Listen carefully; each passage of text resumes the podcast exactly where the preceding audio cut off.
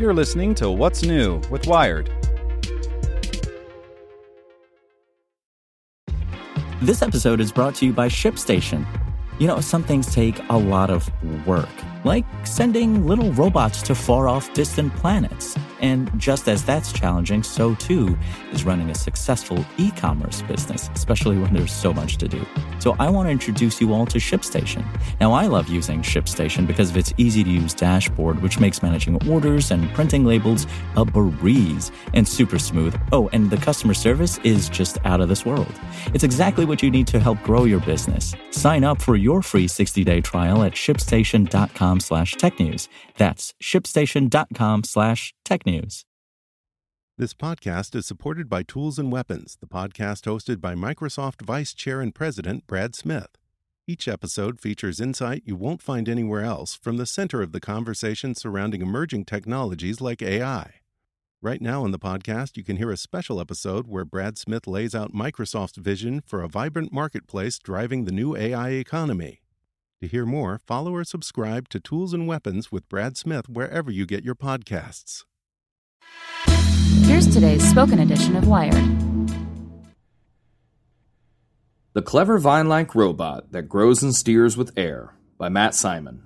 In a hallway of an engineering building at Stanford University, some devilish researchers have built a sprawling obstacle course. To make it through, competitors have to wind over sand, through a door, up some steps, and finally through a forest of small pillars. Sounds like the Rube Goldbergian machinations of a grad student with too much time and Red Bull on their hands. But no, this is a robot training ground.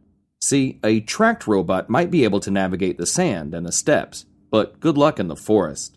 A wheeled automaton could, well, get stuck in the sand.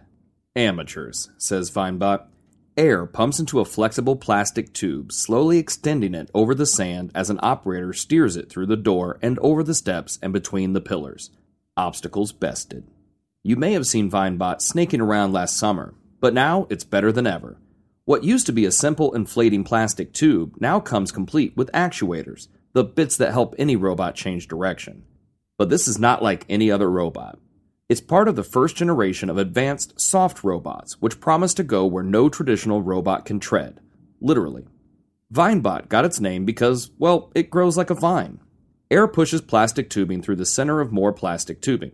When you do that, the material comes out the top. It inverts, which basically means it turns inside out, and that way you get more material onto the tip, says Stanford roboticist Allison Okamura, who developed the Vinebot with fellow Stanford researchers Sean Follmer and Jonathan Fan, as well as Elliot Hawkes of UC Santa Barbara.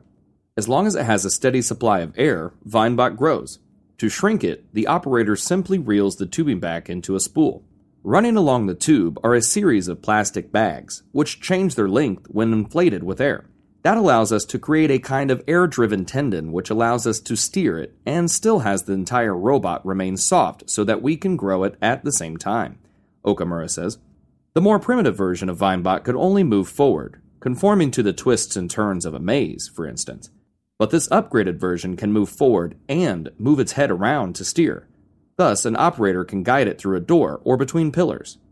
And because it's inflatable, Vinebot can squeeze into those hard to reach places, there's a clear trade off between traditional robots that can be very robust and made of strong materials like metal, and the soft robots which might be more delicate but have more flexibility, says Okamura.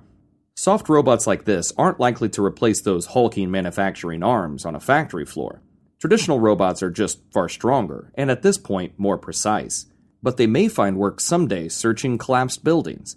Search and rescue, to be honest, is the far off promise of a lot of robots. Carnegie Mellon's Snake Robot tried helping out after Mexico's big September quake, but ended up not helping much at all. And their squishy form factor will make them safer to use around human collaborators without, you know, crushing them. Problems though. To get Vinebot moving right now, you've got to have a heavy, bulky air compressor handy. And two, you run into issues with structural integrity. Plastic tubing isn't the most robust of materials, so to survive in the wild, soft robots like Vinebot will have to utilize newfangled materials that are both strong and flexible. Vinebot's people have been experimenting with nylon. Because all it takes is one nick to cripple the thing. So it's a good thing roboticists are already experimenting with materials that heal when cut. Think Terminator, only with more cuddles and less murder. Want to learn how you can make smarter decisions with your money? Well, I've got the podcast for you. I'm Sean Pyles, and I host NerdWallet's Smart Money Podcast. Our show features our team of nerds, personal finance experts in credit cards, banking, investing, and more. And they'll help you make the most of your money while cutting through the clutter and misinformation in today's world of personal finance. You'll get clarity on strategies to help you build your wealth, invest wisely, shop for financial products, and plan for major life events. Listen to NerdWallet's Smart Money Podcast wherever you get your podcasts.